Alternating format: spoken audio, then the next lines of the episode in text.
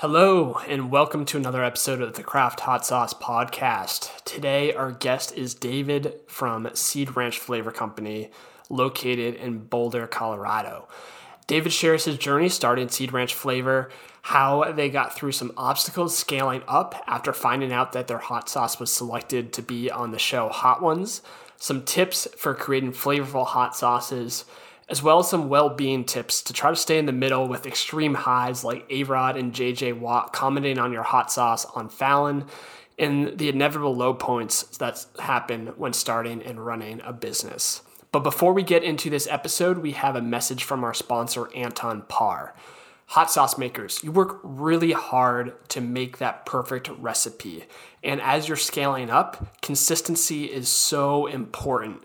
And a big part of consistency is viscosity. Simply put, how liquid and thick is your hot sauce? We've all been there before where you take a hot sauce bottle that is way too thin and you actually end up dumping half the bottle out in one pour, or it's been way too thick and you can't get it out of the bottle, which is not somewhere that you want to be. So with the Visco QC from Anton Paar, you get the leading industry quality control viscometer, uh, and or you get to use it for people like me that aren't data scientists and don't have uh, a lot of background in using machinery. This is something that is easy to use. Um, so to find out more about Anton Paar and the Visco QC, take a look in our show notes. Okay, let's get into the episode.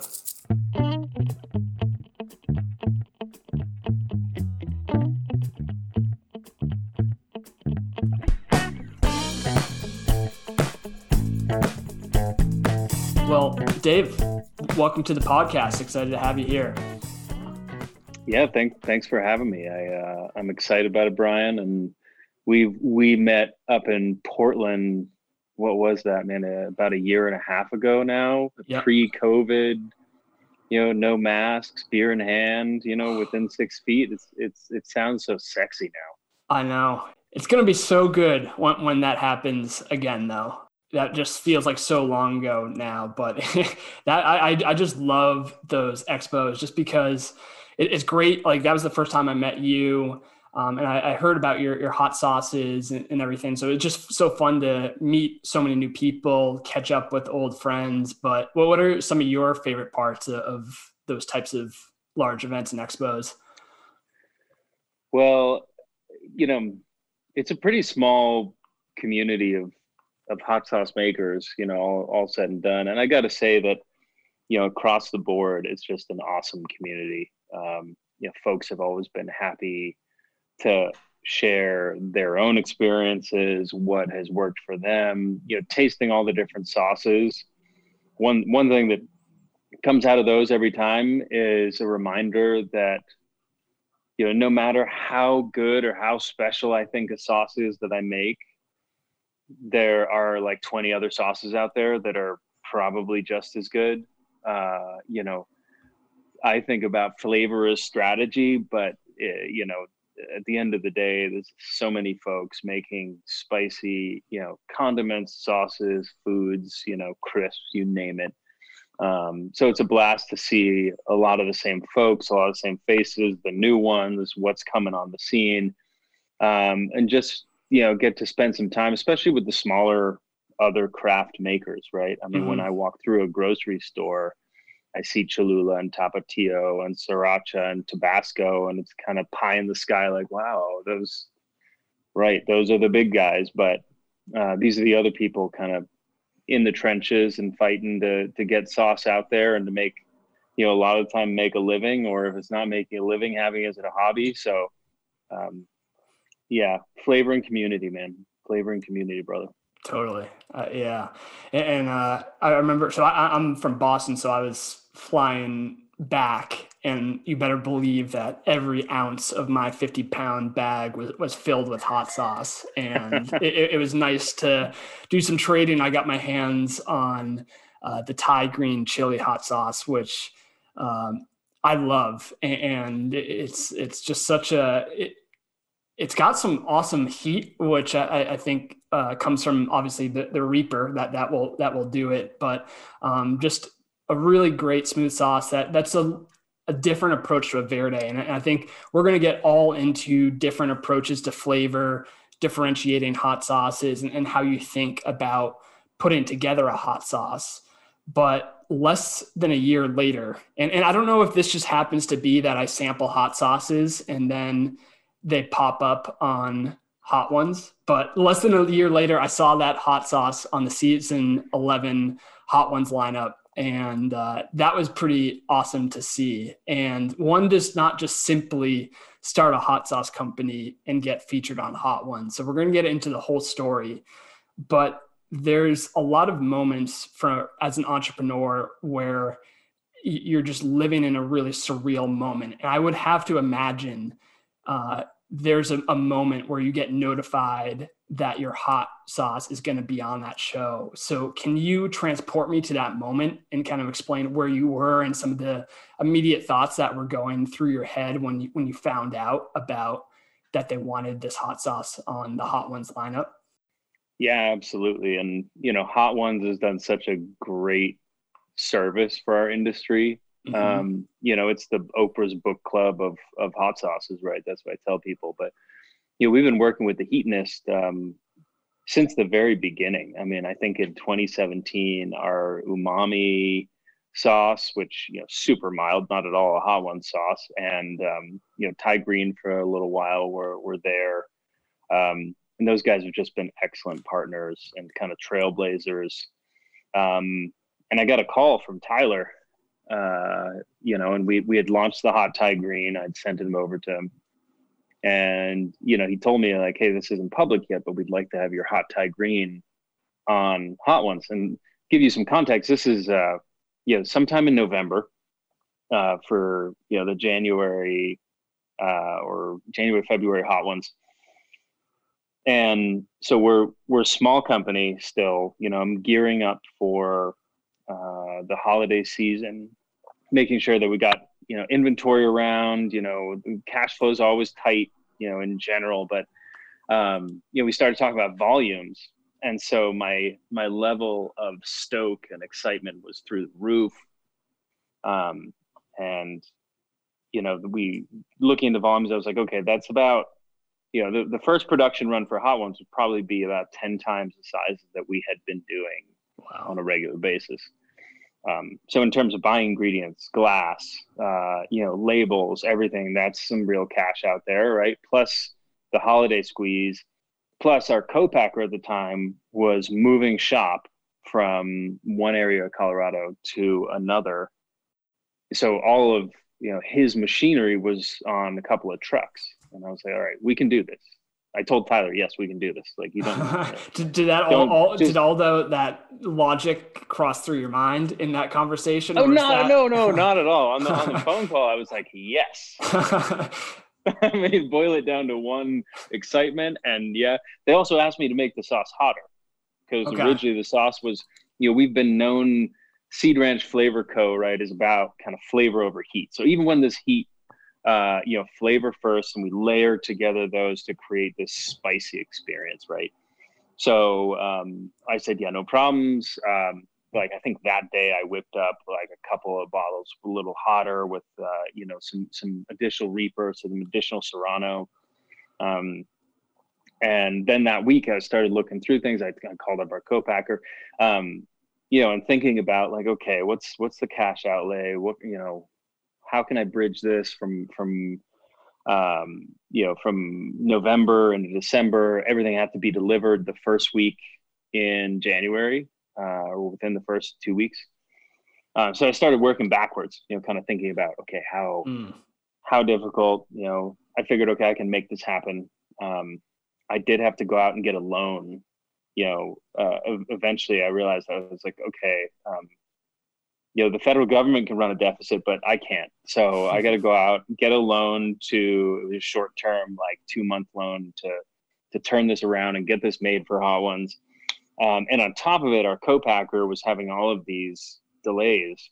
And thankfully earlier that year i thought well man if um, you know if our co-packer can't produce or you know they were getting busier and so it was harder to schedule runs like i don't really have a b option you know the b option was me producing it and single piston filler producing, you know, tens of thousands of bottles is not really something I was I was set up to do, nor did I really uh, want to do that. So um, I got on the phone with the backup co-packer who I had just taken a tour probably a month ago, a month before, um, and those guys came through and were able to schedule us the, the right time. We literally produced, you know, they went on pallets and they went out the door the next day um, you know, in, in, January. And so it was, it was, it was about six to eight weeks of both the best thing to have happened to Seed Ranch Flavor Co.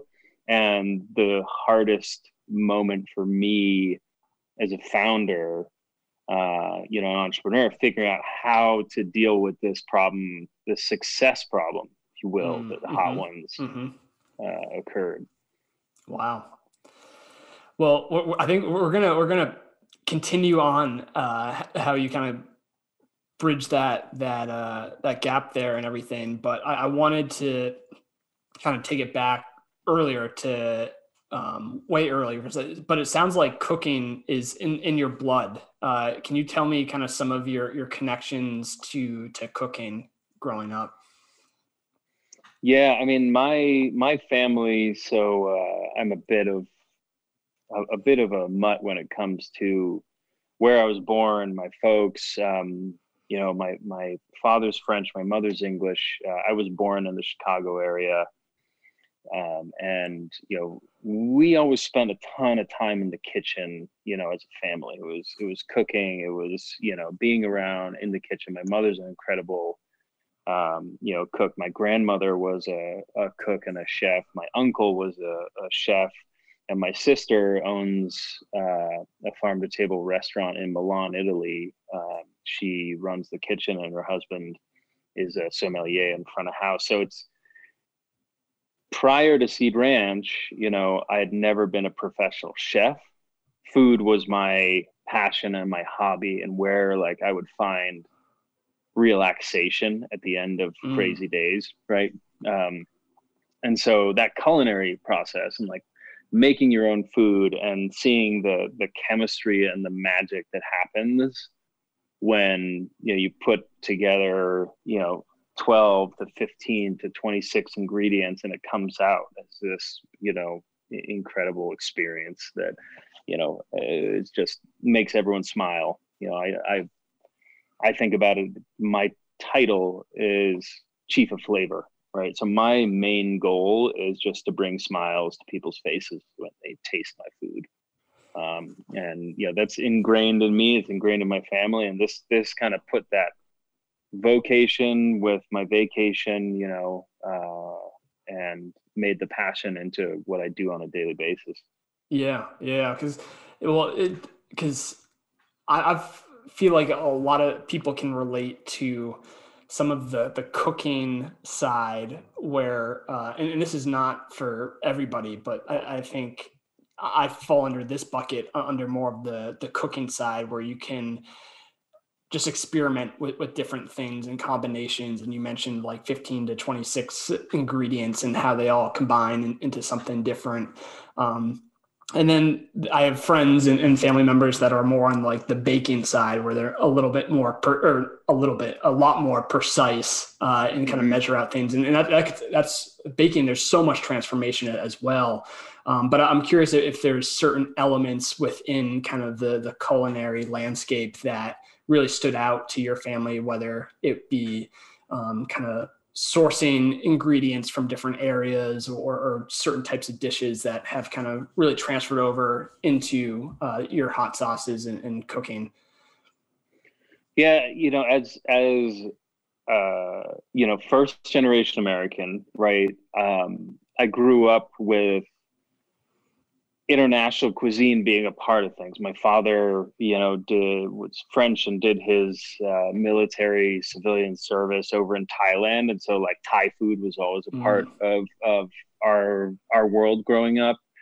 Um, traveling a lot, seeing family, you know, always that kind of amalgamation, um, you know, flavors. But the, you know, we we were we definitely grew up with a, a couple of, you know, a, a lot of food cooked at home. We were, you know, my parents were never big like takeout restaurant folks, um, and fresh ingredients, right? So that idea from the beginning that like, you know, garlic powder is great sometimes, but fresh garlic will 99% of the time be a better choice, right? Like there's there's those types of kind of leading things, and then through, especially through my sister being a chef, like I learned a lot more about the chemistry of food, right? Thinking about how, you know, different ingredients change when you heat them. If you, you know, high heat fry something, right, versus slowly cook, you know, take an onion, for instance. Yeah. Right. You can, you can have an onion that you just cook super fast and it retains its crunch and the alum and all that.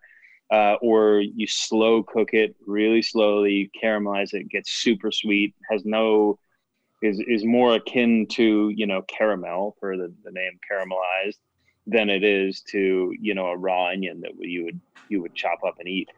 Um, and so when i approach making sauce as i did you know like 2016 christmas 2016 my our first sauces were designed you know making sauces with peppers off of uh, my co-founder's porch, and we were going to make them for Christmas presents for friends and family, and that okay. just quickly expanded, right? And the idea was around, you know, bringing the culinary experience back into, uh, you know, the hot sauce world, where don't get me wrong, there've been craft makers doing incredible things for a long time, but your typical big box hot sauce is peppers, vinegar, spices, right? Maybe maybe some xanthan gum in there. Um, and so the idea of, you know, the chemistry of food, the process of making, you know, great food, right, as well as that uniqueness of flavor and that, you know, that flavor experience that turns the everyday cook into a chef, right? The bottle that ta- that's your friend in the kitchen that all of a sudden with our Thai green, you can make Thai green curry, you can saute yeah. stuff, you can create that, right? So th- those are some of the things that kind of I took from before, have learned, and have really implemented from day one. Um, and process, you know, process is kind of the unsung hero where the first batch of sauce I made, I actually measured everything out because wow. that's, that's my, the first time I've heard that. and the, the reason being that, you, you know, from the beginning, we wanted to replicate. And I was like, all right, yeah. if I'm going to replicate this, it has to be like a recipe. And so the first 12, 15 batches, you know, kind of a little bit more of this, a little bit less of that, um, had a, had a, a record and yep. so I can I can go back to the the first you know um, you know smoky uh, we, we we we used to call our smoked jalapeno smoky redhead um, and then for got some feedback people like, maybe you don't want to put that on the shelf like, all right fine smoked jalapeno uh, you know but umami thai green smoked jalapeno those were the the first three recipes we made um, and i still have I think I still have a bottle of each of the first the first cool. batch we did. Nice. I mean, so it sounded like when you did that first batch, were you um, you, you were quickly thinking about this as a business idea? Yeah, you know, I've been an entrepreneur for a while, and so anything I do kind of ends up with a there's a little you know itch in the back of my head that's like well yeah. if this does take off is there an opportunity here? Um, you know this country is amazing because starting a business and running a business is possible. Like w- one thing i've learned from seeing my my sisters run businesses over in europe is that there's a lot more red tape. It's a lot harder. The backbone of this country is small business you know?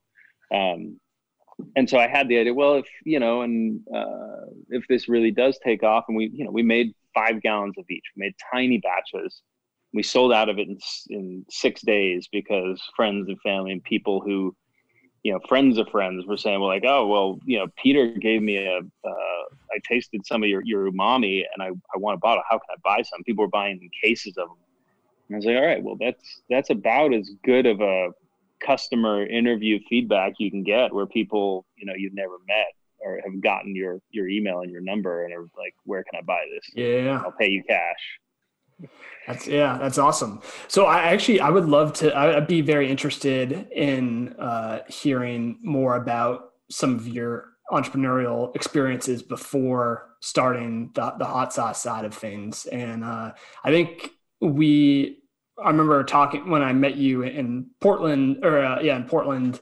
Uh, I said I was from Boston. You're like, oh, I, am I, that's my backyard for a long time, and, and and you lived in Boston for a while, and mentioned you went to uh, Wesleyan, and mm-hmm. I feel like college is a, is a really transformational time for, for a lot of people and especially in what they do uh, in their careers. But did you have kind of a, a, moment where that entrepreneurial bug bit you? And and uh, i'm curious how you got into entrepreneurship yeah you know i think the first business i ever started was when i was nine or ten um, i figured out i could buy blow pops like in really big boxes for about 10 cents a piece and then sell them for 50 cents a piece to kids at school. Um, and I just remember doing that. And then I think I, I was buying mountain biking stuff or something at the time, but it was that, that kind of stuck with me where I was like, oh, wait a second. So you can buy something from one place and sell it somewhere else. That's a business. Right. Right. Okay. I can, I can see this. And uh-huh. you know had a little had a couple of little side gigs in college but nothing nothing major and um, you know coming out of school you know wesleyan is a fantastic university it is not at all a hotbed for entrepreneurship you know it's um, lots of artists lots of you know uh, musicians and super talented folks um, and my first job coming out of uh, coming out of college was was was great. It was fine. Uh, it wasn't really that fulfilling, and I was like, you know, I want I want my efforts to both serve me directly and not some boss and then his boss and then the corporate you know structure above. Like that's one way to do it i really wanted to have that direct one-to-one connection. Um, mm. and so i was 22 when i started working on you know my my first company um, which not at all in sauce. It was called makemesustainable.com it was um, all around you know sustainability and the, the little things people can do and um, built that up over uh, about four and a half five years sold it in 2011 um, you know and then started a portable power company thereafter portable clean power um, so around kinetic energy and solar and things and um, ran that up until 2016 so the it was a kind of one thing rolling into the other. Uh, you know, I mean, I had some weird jobs in between to pay the bills. Sometimes I worked as a census worker one year. Um, I was a gym teacher for a semester at this local school. Uh, but the the passion, you know, was what really kept me going. Yeah. Um, and you know, with Seed Ranch, it just fell into place immediately. Um, it was just kind of like, hey, food is has been a huge part of my life and you know the the sauce world is something like I, have always loved hot sauce um, and i decided hey I, I, can make something that's different than what's out there that people really love um, and build a uh, you know build a viable company around it that can grow and you know, it's called Seed Ranch Flavor Company, right? It's not, uh, I, I didn't call it Seed Ranch Hot Sauce Co. because we are and have been working on so many other things and other uh, types of products, right? But hot sauce was the sandbox and is still that flavor kind of kernel that we can take in lots of different directions. You know, umami sauce became umami reserve sauce, became umami seasoning. Umami seasoning went into our cheddar craving, you know, cheese powder and our spicy queso cheese powder and our General Tso's powder. And um, it's rolled from there, right? So the, the big picture there is really about bringing unique, incredible flavors, you know, that, that make everyone smile, that are delicious, that, you know, everyone around one table can enjoy. That's awesome. Yeah. And I, I, I think a lot of people, it's natural for your kind of vision and and core uh, elements of, of why you're doing it to to evolve over time with experiences. But from the get go, it seemed that like clean food, real food, uh, and flavor were at the the core of what you started it as and, what you're continually evolving as today. Um, but I'm, I'm curious when you're you're thinking about um, adding new products, and uh, I know um, that you all have um, done some some really new uh, successful launches. Um, how you kind of think about that R and D process, and and then the the prom- promotional aspect um, after you feel really confident about that product. Mm-hmm. Mm-hmm. Yeah, I think like a lot of a lot of folks in this world, in this industry, I should say, and across many is, I saw an opportunity to make delicious sauce at first. It was really about you know that uh, the product approach was not about how big's the sauce hot sauce industry and you know where are we going to launch. It was like, hey, let's make some great sauce. Um, you know, 2017 2018 for me as an entrepreneur and for seed ranch was about learning it was about learning about the industry learning about sales channels learning about what sells what doesn't what people like you know we were at the farmers market from 2017 to 2019 and so i had thousands of people between markets and gift events and you know new york city hot sauce expo fiery food show you know um, all those were this this really good process of, of what I what I think about is customer interviews, right? It's big companies pay other companies to go out and talk with people about their products. You know, for us that was the farmers market, and that was yeah. talking one on one with with folks. Um, now, you know, I've 2017 2018 learning right 2019 2020 it was about hustle it was about okay we've got a good foundation here how do we grow that how do we move that forward um, and in 2020, you know, with COVID, I I didn't know what to expect. Nobody did, right? I was like, oh, this is everything's going to hell in a handbasket. And um, what I decided to do that year, um, or last year, geez, it felt like it felt like a three year year, right? So, um, was really think carefully. We were starting to get, you know, we had seven sauces and four seasonings, you know, in 2020 and I wanted to launch, and I'd been working on for almost a year our truffle hound hot sauce. So, uh, following in the footsteps, you know, obviously of Truff and the the incredible marketing yeah. they did around that, but different flavor profile and what I prefer in terms of, of flavor. And so, I, I actually have a funny truffle story, and I feel like this was when when the truffle craze was was really hitting at least my uh, kind of views and, and everything.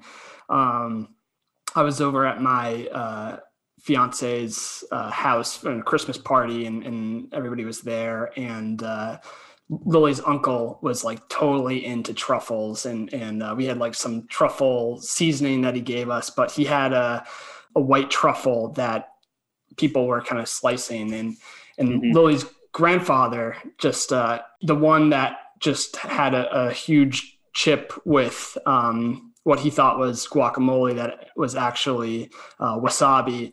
Um, continuing that type of thing, just took the truffle and popped it in his mouth and was like, "What is this shit? It tastes like dirt." And Dave was like, "Oh my god, you just ate a thousand dollar truffle," and he was like, "Well, it tastes like shit."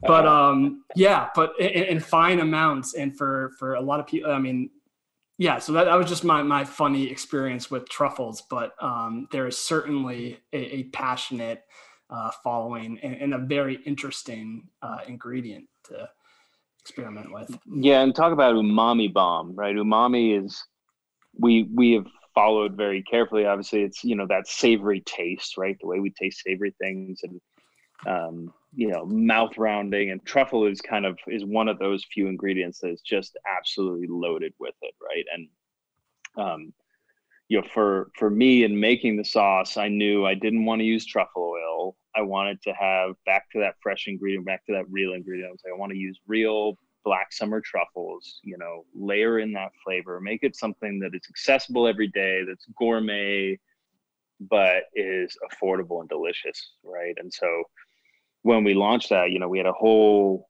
plan in place leading up to how we were going to launch it, who we were going to launch it to, how many bottles. I had costed it out.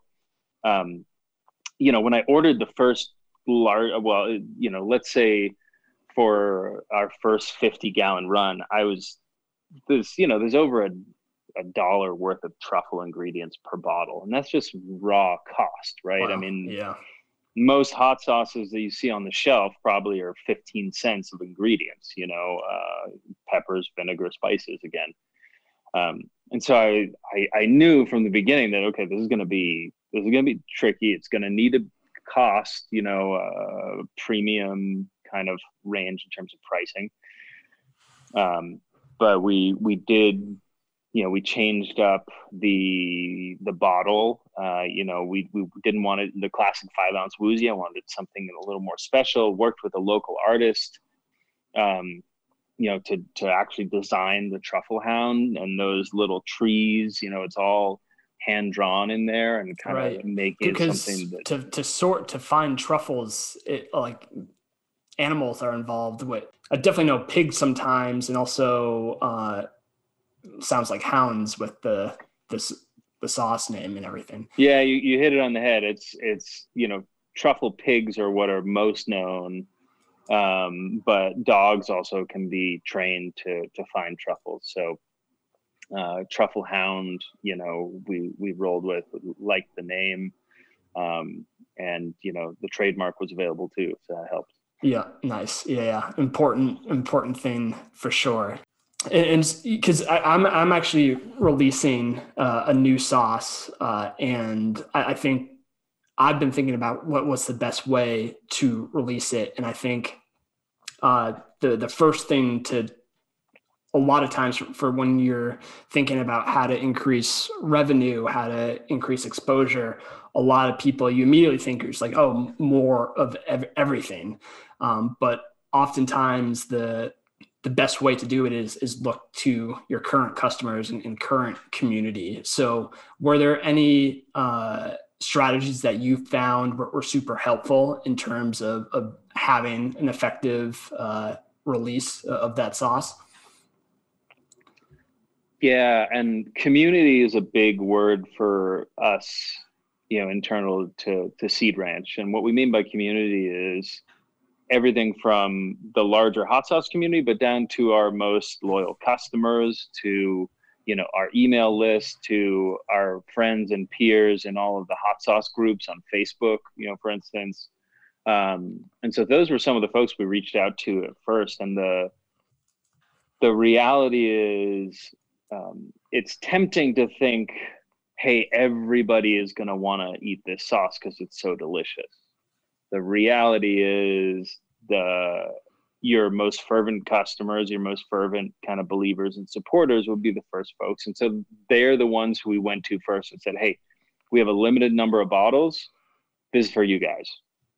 Um, you know, jump on board. And we we straight up asked everybody, Hey, please go buy this. Um, that was that was the ask. And you know, we've spent four years building up a, a group of folks. You know, it's, it's the same folks that we go to first with discounts. It's the same folks, you know, and customer service and customer experience is, is the kernel around which we built Seed Ranch. We want to make sure that, you know, hey, if, if we have a bad batch or something, we'll send somebody a new bottle. If if somebody doesn't like a flavor, we'll send them a different one. Really making sure that every time that our customers work with me personally, work with my team, work with Seed Ranch, it's a great experience, right? So the you know the the direct to those 100 200 300 really fervent customers i think is the best way to launch. Yeah. Yeah yeah. And, and i think them like you have your own uh, connection to the sauce but everybody has their own other unique connection or food combination and, and i think the the customer is saying what their true thoughts are or is what's actually sometimes the strongest message. I mean, it, it can be different for everyone. Um, yeah, absolutely. And then, know, the other piece around all that is the the dollars and cents of it, right? That as small producers, we don't have five hundred thousand dollar marketing budgets, and we can go and and spend you know all of that up at um, in big grocery stores promoting things and end caps and free filling and um, you know working with a distributor and a broker. And you know when you when you look at the the total size of the pie when you first launch a sauce and you say well i think i can price this sauce at six dollars at eight dollars um, you got to work back out hey who all is going to be eating out of this pie before the customer actually buys it? You know how do i uh, you know still make money if i have to you know sell to a distributor have a broker go into a grocery chain and sell it to the buyer and then the grocery chain marks it up but they also mandate you know quarterly promotions of at least 15% and that's what's going to drive your discovery buyers in the store the little sale hang tag right? So it's it's a whole calculation not just in terms of flavor but in terms of making sure there's enough left over to keep the company going to you know pay employees to pay co-packers to pay uh, you know everybody in that supply chain that sounds complicated. I mean because because it is. There's a lot of different factors uh, that go into that. And uh, it tends to be pretty unique to kind of consumer packaged goods in terms of a lot of those metrics and numbers. Um, I'm curious, uh, what were some of the things from your past entrepreneurial experiences that were helpful uh, to starting uh, Seed Ranch? And, and, then what were some of those things that you had to, to learn, uh, whether on the fly or, or kind of doing some research and I don't know if there's any resources that you thought were helpful, but I guess starting to kind of get into um, advice for others looking to kind of start a, a hot sauce venture. Sure, sure. And the, I mean, I, I think the number one experience that I had with my past companies that prepared me for this one had nothing to do with industry.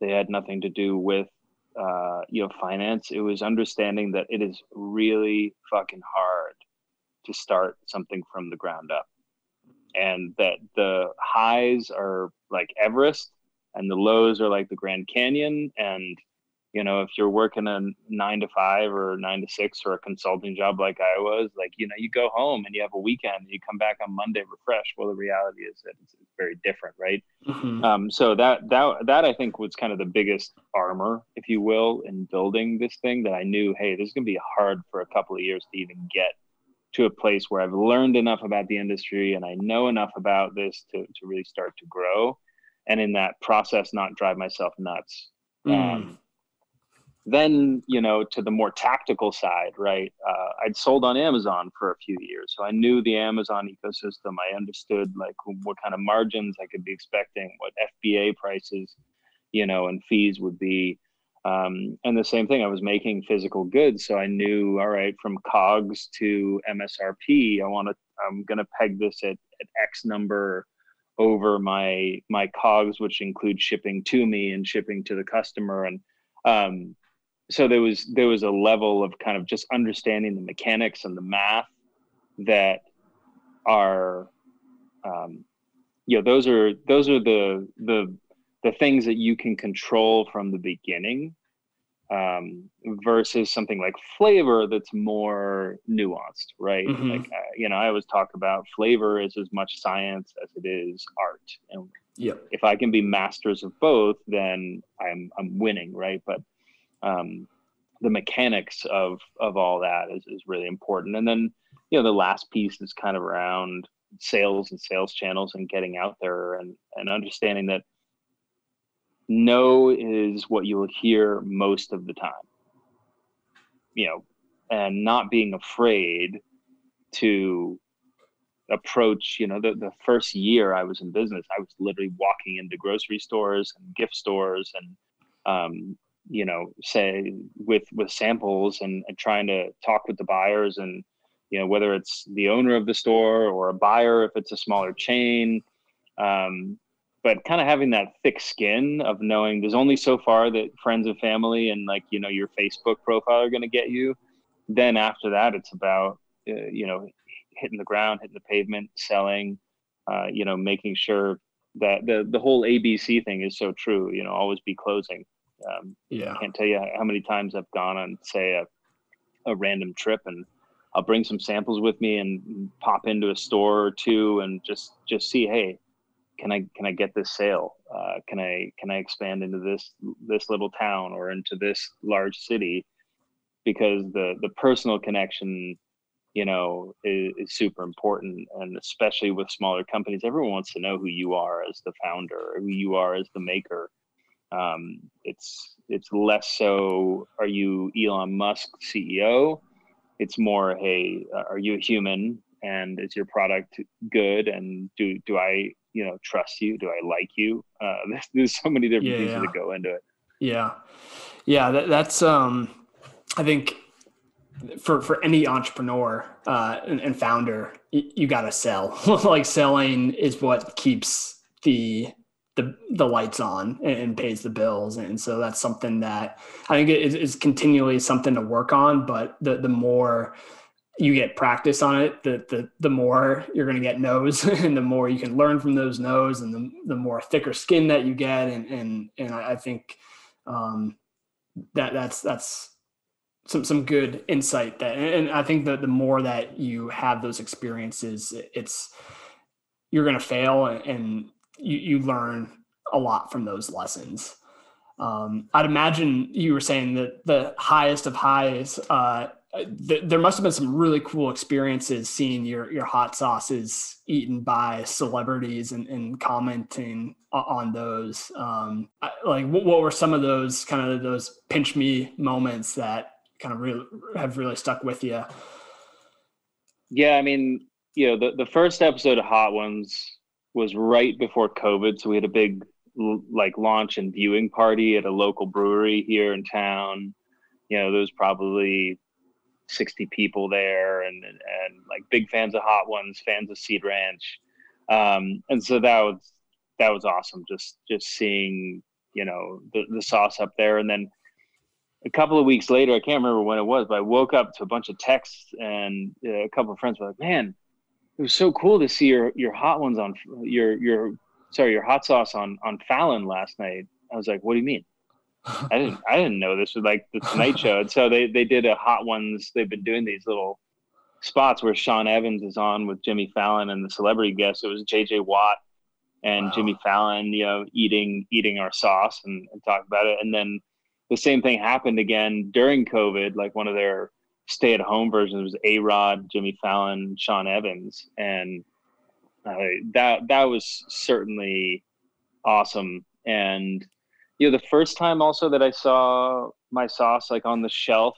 at a grocery chain i was felt pretty damn good i was like okay it's it's fun to see it on amazon and our website and all that but just just to to walk in and see it on the shelf and i was probably demoing and having people taste the sauce at the time so i was worried but i was like all right that's that's it it's still even with all the e-com and, and direct to consumer and Amazon being such a player on on the shopping and grocery world, there's, there's something special about you know seeing your product on the shelf. Yeah, yeah, totally.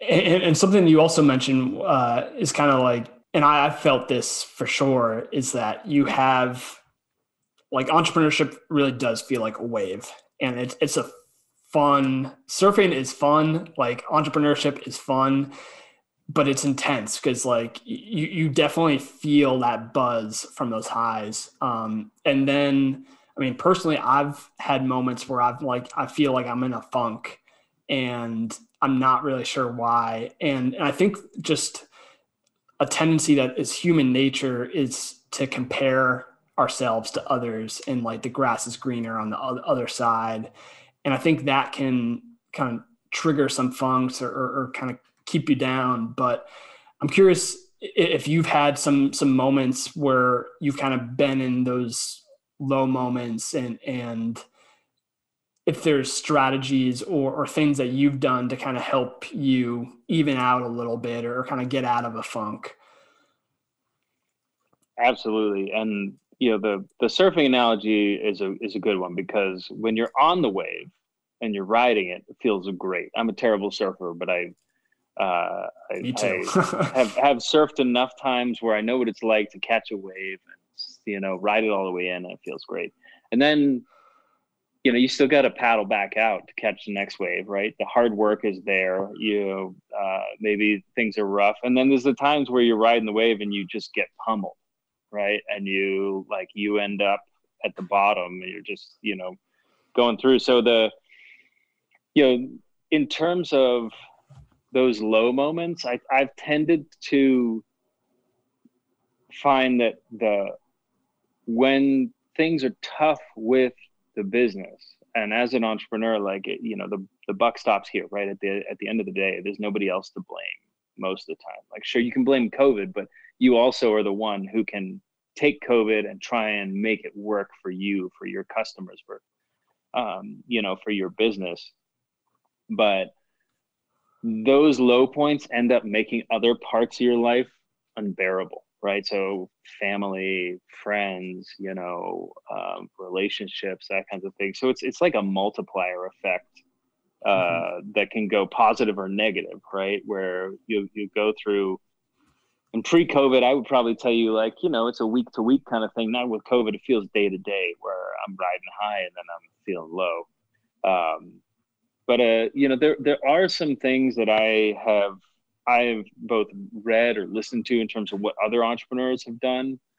It's always super helpful for me, even though I know this is the case, but it's always been helpful for me to hear these wildly successful people, you know, take like how I built this with Guy Raz, for instance, or, or uh, you know, reading books. That it's like, man, they went through the same types of struggles, right? Like mm-hmm. nobody has come up with an idea and on day, you know, 1000, they're super successful and they never had a hard time. Right. So reminding myself as, you know, same way as, you know, you can get yourself into a funk if you compare yourself with, you know, if year one, you're like, well, I'm, why am I not Cholula yet? Right. Um, but the other side is true where, Hey, things are, things are tough. People get through them people come up with unique, you know, strategies for coping.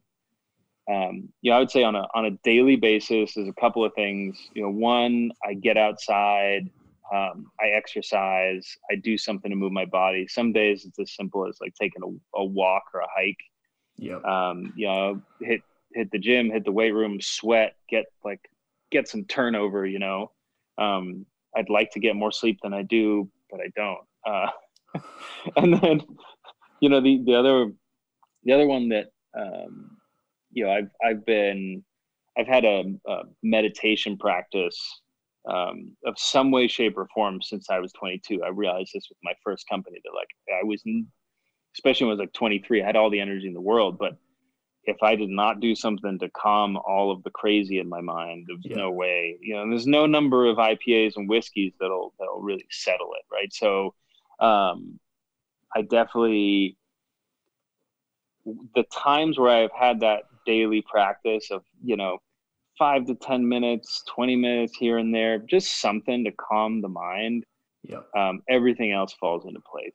Um, you're able to concentrate on one task at a time, get things done, move things forward. Um, you know, that's, that's certainly it. And then with my team, um, you know, we're a, we're a tiny team still you know, I like to say I'm CEO and janitor and everything in between. um, but I make sure that we as a team kind of work hard, play hard. Um, you know, everyone does work hard. You know, I give I give everybody vacation. I make sure everybody takes some time. Like if we're gonna be packing a bunch of sauce and shipping it off to Amazon or to a distributor to a warehouse, you know, we'll we'll do like a happy hour in the warehouse and and have a couple of beers while we're doing that. Listen to some music, relax, blow off some steam because at the end of the day, you're only as good as your mental state in any given you know period. And so yeah. those those those just a few, and you know, I'm um, I'm sure there are others, but they've definitely been helpful, uh, you know, for me and, in growing this stuff. That's awesome. Th- thank you for sharing that. And, and I think that's uh, really helpful. I, I mean, I, I, find that myself is like when I am feeling in a funk, it's like, well, have you exercised uh, in like the last few days? Have, I, I try to try to say I have a meditation practice, but it's it's very inconsistent. But a lot of times, like, have I meditated in the last few days? Like, no, uh, and then it, it, it uh, that can really kind of snap me back into. Place. I'll I'll be the first to say like, do as I say, not as I do necessarily, because yeah, there are yeah. weeks where you know, um, but you know, something for you know body and mind every day basically if you yeah. can do something like that and yeah some days all all all i can muster is like you know uh having a beer with friends and just being able to talk about and focus on something that's not the next order or the next sale or the the problems you know with supply chain and why is glass you know 20% more expensive and i can't get any of it right it's like okay relax. Try yeah, and t- try, and, it off for a sec. Yeah. yeah. Cool. I, I want to transition to a few like kind of rapid fire questions. Um, and any hot sauce maker gets to try a lot of hot sauces. What what are some of your favorite non Seed Ranch sauces? Oh yeah. Well, I'll, I'll, tell you first about a couple of my favorites right now, and I'll tell you about my terrible experiences. uh, first, um, yeah, I'm a big fan of buying local and supporting local. So um, Juan over at Green Belly Foods makes a bomb cilantro green sauce. It is delicious. Um, Jay at Burns and McCoy, um, you know, especially if you like hotter stuff, I would say half of his stuff I don't even touch most of the time because it's so damn hot. But yeah. uh, he's got that pain-apple uh, that's out, out of this world, and then um, Picaflor is a, a local fermented hot sauce company. Um, and they make a sriracha, I think they call it, but it's a fermented sriracha um, that they ferment all their own peppers grown on Macaulay Farms. Uh, Marcus Macaulay is the owner over there, so he actually cool. goes straight pepper to ferment to bottle. Um, so I would say those are those are three of the ones that I know are you know sitting in my my fridge right now. Um, that's a lie. Just the srirachas in my fridge. The yeah, I, I, have like two shelves of hot sauce. It's crazy, but love the Bravado guys and what what they do. Um, you know the um, Hillside Harvest. I think we we talked a little bit about. Yep. Um, okay. Kamal sauces inspired by his, his mom's like Jamaican cooking. Those are absolutely delicious um, you know, right up in your neck of the woods too. Yeah. So local, local for you, local for me. You know, we we we, do a little bit of each, but um, and the terrible. Oh, let me tell you about the terrible. um, I, if you ever go to a hot sauce convention and somebody offers you peppers, snacks, sauces that don't have a label on them, and they're like, "Oh, this is really hot," don't eat it. Just do your gastrointestinal system a favor and you know in, unless you're you know Ed Currie and and tom and and johnny scoville and you really love the pain just beware. Yeah. um, I, I ate i ate one of johnny scoville's dumb hot peanuts. I forget what they're called. The tuba terra tuba terra that's what it is. Down in dallas. And man it gave, gave me like you know gastrointestinal distress for 24 hours. One peanut one peanut. Wow, jeez. Uh, beware, beware that guy. Although an excellent, excellent human. Yeah, yeah, yeah, yeah. I uh, that was funny seeing. Uh, it's funny because it wasn't me. Uh, seeing all the people lined up against the fences on their knees uh, after the the loco ch- choco or, or, whatever that oh. challenge was. Somebody ate 29 of them in in five minutes for a thousand dollars, but like second place, which got zero dollars, ate like 22 of them. And I, yeah. Uh, yeah, you you've never you know you can go to any beer or or spirits festival in the country, you'll see four times as many people vomiting at a hot sauce show, uh, especially Steve shows with the the hot spicy challenges. Oh man, I don't know how they do that. Yeah, yeah, yeah. Uh, what, what's your your favorite activity to do in Boulder? Hmm, I would say it's it's it's a toss up between mountain biking, mountain biking or hiking, probably on a regular basis. I, I climb and I snowboard too, but um, those are just know I'm right at the foot of the mountains. Uh, you know, back to that get outside and exercise. Like we got seven inches of snow here. Uh, what two days not not even two days ago and it's already all melting and it's you know 50 degrees and sunny. oh, gee, uh, and so that's, we that's, we that's the, that's the it's not the it's not the it's not the gray winter you know that living in boston i was in boston for 10 years so i know like once that first snow falls it's on the ground till april. Yeah. Uh, so yeah that that that would be it followed by probably a, a cold ipa over at sanitas brewing or twisted pine Killing me. nice. Uh, and, and curious, I don't know if, if you can pick one or not, if, if it stands out, but some of your favorite ingredients to cook with, like at home, it, not necessarily cooking hot sauce, but some of your favorite well, ingredients. Uh, I, I think um, you'll see miso in our umami and our umami mm-hmm. reserve. Um, just an awesome, you know, huge umami bomb. Um, people tend to think of it as you know uh, an Asian Japanese you know ingredient, which obviously culturally it is, but like you know fresh corn on the grill with a little bit of miso on there is amazing, right?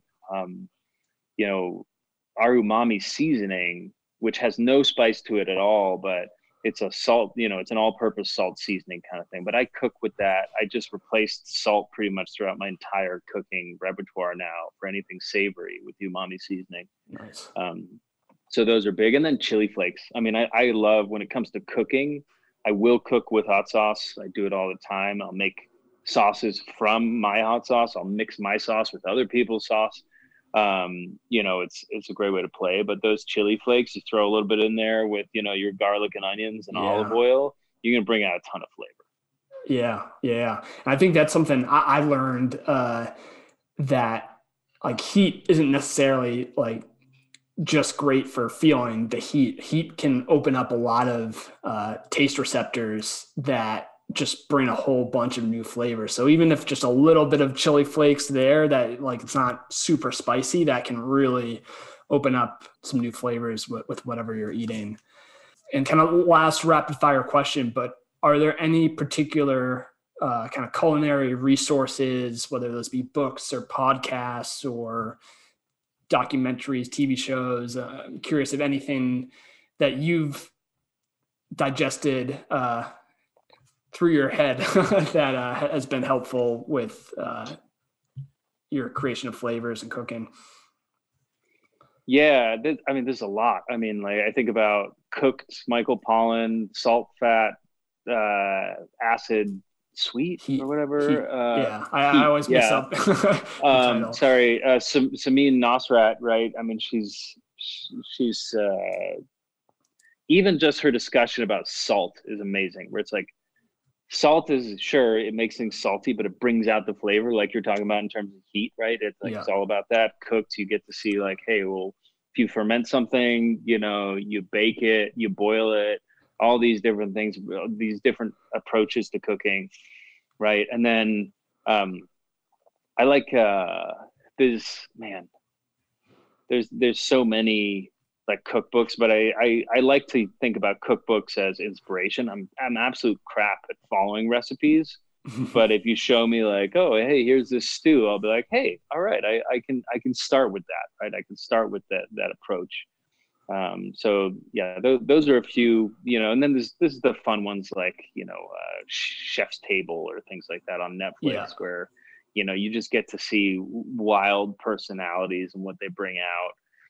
Um, I I don't think I I laughed real hard during um during COVID at the Great British Baking Show. Oh man, that, that's that's a favorite like, in this household. I, I, just the the maybe it's just the UK's approach to this where they just bring regular old people in and yeah like, and you get to watch them fuck up and you get to watch them do all like and yet it looks good. I want to eat it at the end. I'm like, all right, Oh, so yeah. there's there's hope for the rest of us, right?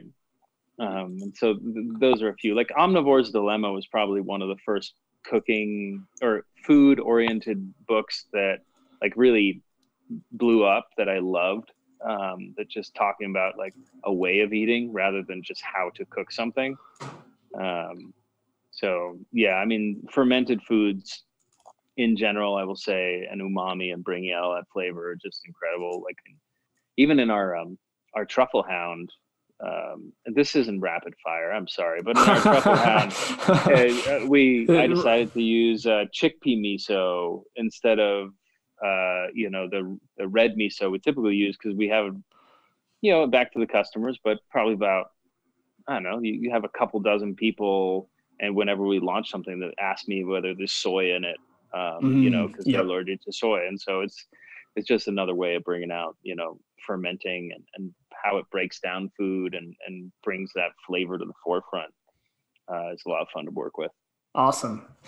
Cool. Well, Dave, I, I, this has been a pleasure talking to you and, and so much information to, di- digest. So um, thank you for, for being a part of it. Um, I guess a, a- as we wrap up, I'm just curious if you have any um, other kind of comments or thoughts or, or uh, things you'd like to share with uh, kind of the, the hot sauce community, chili heads, uh, aspiring hot sauce makers and, and early stage craft makers. Yeah, I guess my my shameless plug would be go go try Truffle Hound. I think it's the personally I think it's the best sauce I've ever made. Um, so that's that's uh, I'm excited about. And then you know the other thing is like we've talked about it a little bit, Brian, but don't start a hot sauce company. yeah, yeah. Well, yeah, we, I, I think there is a, a few points that you've gone into as reasons why, but t- tell me why why you shouldn't. you know, when you think about food, you got to think about from an industry standpoint, like how quickly do you eat a bottle of hot sauce? And probably most of the folks listening to this, we eat quite a bit of hot sauce, and that's still not a bottle a day. Whereas, you know, if you're Yeah. making popcorn or snack bars, it's it's one or two a day maybe. Um, so that's that's the first thing is just thinking about how long it takes and you know the the world of grocery is not set up from a finances standpoint for slow moving stuff they want to sell it sell it fast and get more in um, you know and and then the other thing is it's a really really busy space. And i'm incredibly grateful to the other makers who have you know given me pointers helped me out. Um, i always try and re- return the favor um, and just brought awareness to this to the industry. Um, but it's hard you know it's it's a slog. I mean there's you know just in terms of and as an entrepreneur it's like mm, we're not doing the easy thing otherwise probably wouldn't but there's easier ways to make money and have hot sauce be this killer hobby on the side Yeah, yeah, yeah, yeah, yeah. Because I, I think it's it's kind of the the combination of yeah what you were saying is that a craft brewery you could spend a hundred bucks if you're going to get loaded on on the best product. Uh, for hot sauce, it it might be thirty bucks in a month, but mm-hmm. there- there- I, I, I would ignore that uh, that feedback. You'd probably ignore that feedback, and so I, I guess that's why we're having the convers- conversation. But um, no, I, I think it, it's the, the farther you go into it and, and thinking, hey, is this something I can build a company and, and do for the next couple of years, the next five years, the rest of your life. I mean, it, it's it's not the easiest way to make a living, and uh, I think you got to ask like, why are you doing it? Uh, is it just because you enjoy making hot sauce? I mean, you can you can do that at home. You can trade it with people in, in your neighborhood, but it's it's it's a scary thing. Like I mean, you were talking about when you got that that great call for, hey, this is like getting in the spotlight to be on Hot Ones. It, there's a lot of scary numbers uh, and big roadblocks to to get that done and everything. we could we could do a whole show on just the the business and numbers and marketing and like you know just the mechanics of all that right? And the the the short answer is that it's hard. Yeah um, well, I'll, I'll leave you to it. Uh, start start uh, working on on 2021 plans because it's it's a new year and hopefully uh, a lot of the the COVID struggles are behind us, but it's it's still very much so out there, and the struggles are, are still going on. So, um, yeah, good good luck, David, and and uh, I, I I think thank you so much for uh, coming on the podcast. Yeah, thanks for having me on, and and good luck to yourself, and you know to everybody who's out there. Man, this has been a hard year, and I I try and remember being kind and being nice is mm. cheap. It's free. You know, it's it's the way we we get through this kind of stuff. So, um, hopefully, this has been interesting and and uh, educational in some ways, and looking forward to the next time. Thank you for tuning in. Uh, make sure you check out the sauces made by Seed Ranch Flavor by visiting the Craft Hot Sauce Shop. We got a wide range of their products, like their t- hot Thai green chili, their umami hot sauce, the truffle hound, uh, and we also have their umami seasoning. So th- those work really well for cooking, adding a lot of umami flavors uh, to whatever you like to cook. So you can get all these hot sauces on crafthotsauce.com and check out other hot sauces and stories like Seed Ranch Flavor Company. Please make sure to leave us a review if you haven't already, and have an awesome day. Catch you next time.